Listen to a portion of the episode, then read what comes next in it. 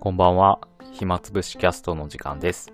今回のテーマは、車の納車日と マズダスリー の感想っていうテーマで喋っていきます。ようやく僕が注文した マズダスリー が、えー、先日納車されましたので、その納車された感想なんかを今回は喋っていくんですけども、まず一言目に言いたいのは、新車に乗るのはめっちゃ怖いっていうことをめちゃくちゃ感じましたね。新車ってやっぱ怖いですね。まずあのー、初めて乗る車、まあ、試乗は一回したんですけど、まあ、車の大きさも、まあ、前乗ってた車よりも、まあ、大きくなって、で、取り回しもあんまりよくわかんないですし、アクセル踏んだ感覚とか、ハンドルをき、ねえー、回した感覚とか、ブレーキの感覚とかも全然前の車と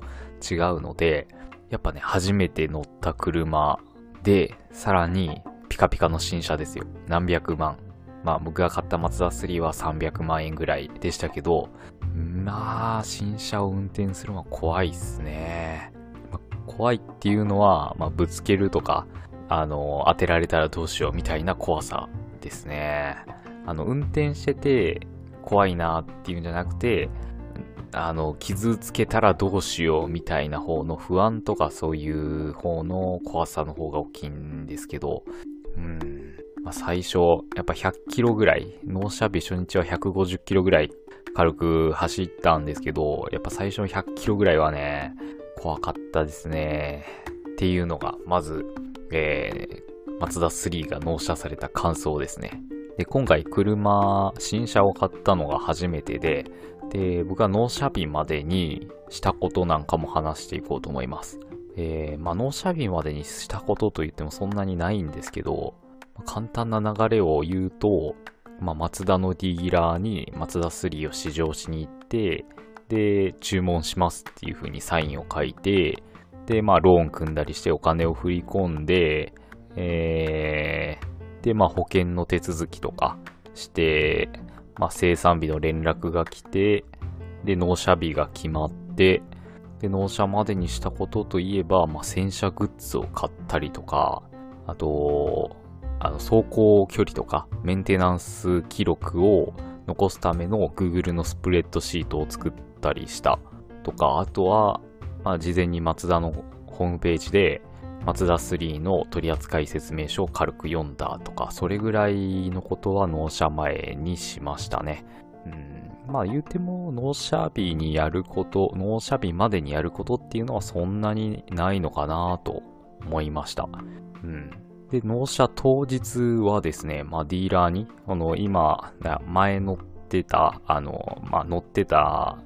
まあ、デミオに乗ってたんですけど、そのデミオに乗っていって、そのまま乗り換えするんで、デミオで乗っていって、で、まあ、ディーラーの方で、まあ、なんか、チェックを入れさせられて、まあ、外観に傷がないですよ、とか、オプション賃がちゃんとついてますよ、とか、取扱説明を受けましたよ、みたいなチェックを記入して、サインして、終わり、みたいな。あと、イーティーシー のセットアップとかのサインしたりとか、まあ、何箇所か納車日もサインをして、で、簡単に、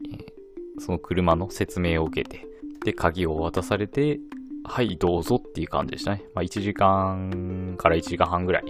で納車されました。やっぱ最初運転した時はね、まあ最初にも言ったんですけど、めっちゃ怖かったですね。まず走りに行った道のチョイスが間違ってたなっていう気はしましたね。あのー、走りに行った道が、まあ、国道でちゃんとにしゃせん、片側一車線ある道を走ったんですけど、やっぱちょっとぐねぐねした道を走ったんで、いきなりその新車でぐねぐねした道、まあ雨の日っていうのもあって割と怖かったんですよね。で、道幅、片側一車線の道幅もそんなに広くない道だったので、対向車とすれ違う時もあんまり余裕がない感じのところだったんで、そこが怖かったところですね。で、車幅も、まあ、デミオがひゃくななじゅっセンチぐらいですかね、車幅が。で、マズダスリーがまあひゃくはちじゅっセンチぐらい。なんでじゅっセンチぐらいね、幅が大きくなってるんですよ。そういうのもあって怖かったですね。怖かったしか言うてないんですけど、うん。で、マツダスリー、僕が買ったマツダスリーは、えーっとね、いってんはち リッターのディーゼルモデルで、えー、プロアクティブツーリングセレクションポリメタルグレーっていうファストバックですね、のモデルを買いました。まあ、マツダスリーに興味ない人からしたら何のこと言ってるんだっていうような感じかもしれないんですけど、そういう型式を買いまして、で、今回、まあ、今から多分マツダスリーの感想の話になるんですけど、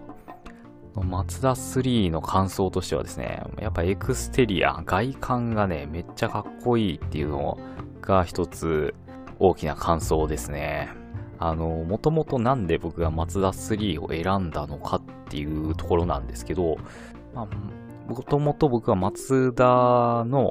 あのーまあ、鼓動デザイン、外観も好きだったんですけど、まあ、インテリア、内装の方が僕は気に入ってて、で、まあ、よく言えば、まあ、アウディとかの方が僕は好きなんですけど、まあ、アウディなんて買うお金はないので、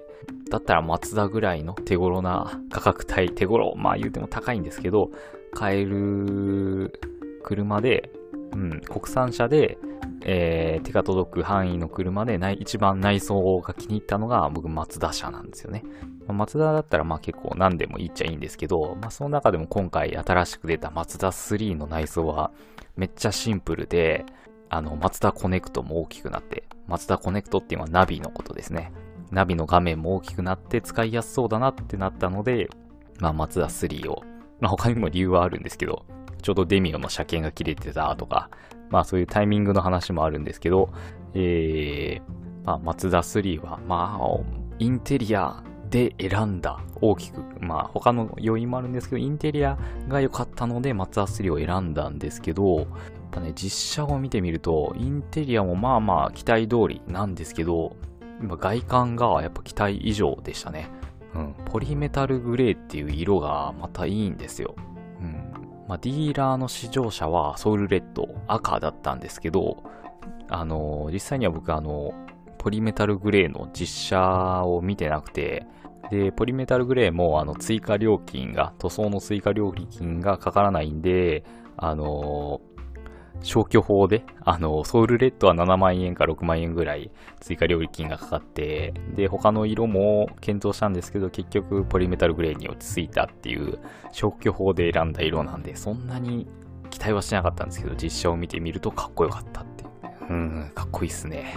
あと、ホイールがね、でかい。タイヤの。うん、これも、あの、タイヤ交換するときは高いんですけど、まあ、かっこいいんでね。はい。っていうので、まあ、外観に関してはちょっと写真を今回、えー、Twitter の方にアップしているので、よかったら見てください。Twitter の、うん、画像を探してくれればあるはずです。ポリメタルグレーって不思議な色で、まあ、グレーとは言ってるんですけど、ちょっと青みがかったようなグレーなんですよね。まあ、こう日の当たり方とかによって全然色の見え方が違ったりして、まあまあ面白い色です。はい。まだまあ納車されてにひゃくキロぐらいしか走ってないんですけど、まあ外観の感想はその辺にして、まあ他の走った感じの感想としては、まあデミオに僕は前乗ってたんですけど、そのデミオと比べるのもまあどうかと思うんですけど、あのデミオといっても今の現行で出ているデミオ、まあもう今マツダツーっていう名前になってますけど、まあ、新しく鼓動デザインになったデミオじゃなくて、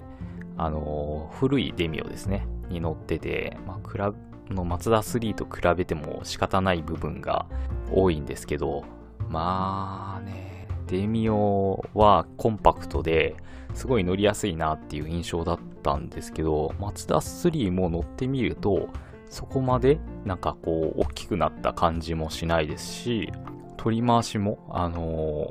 ー、悪くないなっていう感想です。特に今回僕が買ったマツダスリーのファストバックっていうモデルは、あの C ピラー、車の後ろのところのピラーがすごい大きいデザインになってるので、後方視界が悪いっていう評判だったんですけど、まあ、別にそこまで気にならないなっていうのが、えー、感想ですね。うーん。まあ、デミオに比べたらもちろん悪いんですけど、そこまでうーん、なんか運転するのが危ないっていうレベルで悪いとは感じない。ちょっと悪いかなぐらいの感じですね。はい。なので、あの、運転はすごいしやすいです。ただ、一個ちょっと最初運転するときに注意しとかないといけないのが、あのブレーキのかかり方というか、ブレーキの効き具合が結構違いがあります。マズダスリーを最初に運転したときに、まあ、信号があって、まあ、信号に、まあ、信号待ちしている車が前にいて、で、その後ろに止まろうとしたときに、あれあれあれ、思ったより止まらんみたいな感覚に最初なりました。こう、ブレーキをこう、デミオの感覚で踏んだら、あれ止まらんみたいな。追突するとかまで、そのまあ余裕を持ってるんでそこまでいかないんですけど、っていうような感じのブレーキの効き方です。軽く踏んだだけでは、軽く踏んだ分しか効かない。デミオの場合も、割とその踏んだ分だけ効くっていう感じだったんですけど、それよりも、より踏んだ分だけ効くのがマズダスリーって感じですね。うん。しっかりグッと踏んでやらないとブレーキは効かないですね、マズダスリーは。まあ、あの、最初の新車の、まあ、ほぼ距離を走ってないからかもしれません。ブレーキの鳴らしがね、終わってないんで。まあ、けど、まあ、でも、それもブレーキも、まあ、ひゃっキロぐらい走ったら慣れてきたんで、別に何も問題ないところですね。で、あと、今回、あの、僕が買ったマズダスリーには、ボーズのサウンドシステム、えー、スピーカーのオプションをつけたんですけど、まあ、思ったより音質に、驚きがあるほどではなかったです。まあ悪くないんですよ。悪くないんですけど、びっくりするような音質っていうわけではなかったですね。まあこれはまあ使い方とか設定とか、まあどういう音楽を聴くかとかにもよるんでしょうけど、まあちょっとこう、期待よりはあんまりかなっていうところでした。はい。マズダスリー、まあ買ってよかったなっていうのが、まあ率直な感想ですね。まあやっぱ新車はいいですね。まあ、新車の匂いっていうのがね、またね、なんかテンション上がるんですよね。まあ、あとどれぐらい新車の匂いが残るかわかんないですけど、まあ、しばらくは傷がつかないように、事故がないように、えー、運転していきたいなと思ってます。まあ、マズダスリーの感想に関しては、まあ、他にもいろいろあるんですけど、まあ、そのうち、この暇つぶしキャストで、えー、小分けにして感じたことをまた喋っていけたらなと思います。まだにひゃっキロしか走ってないんで、そんなに大した感想も言えないですからね。はい。で、まあ今回、まあ、テーマは、今回喋ってきたテーマは、えー、車の納車日とマズダスリーの感想ということで、まあ車の納車日についての話はそんなにできなかったんですけど、まあ、車の納車日は結構緊張するなっていう話をね、したかったんですよ。めっちゃ怖いなっていう話をね、したかったんですけど、うん。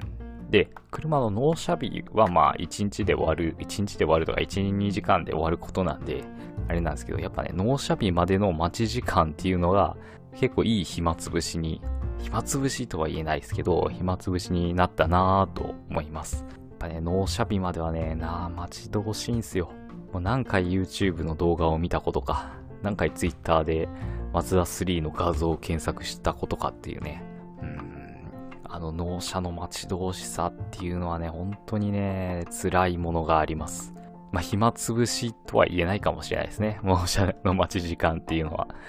うーん。調べてもあんま仕方ないといえば仕方ないんですよね。調べたら調べた分だけ、あの納車した時の驚きとか、こうびっくりした感じっていうのがなくなってしまうんで、まあどうせなら何も調べずに納車されるっていうのも逆にあの驚きがあっていいかもしれません。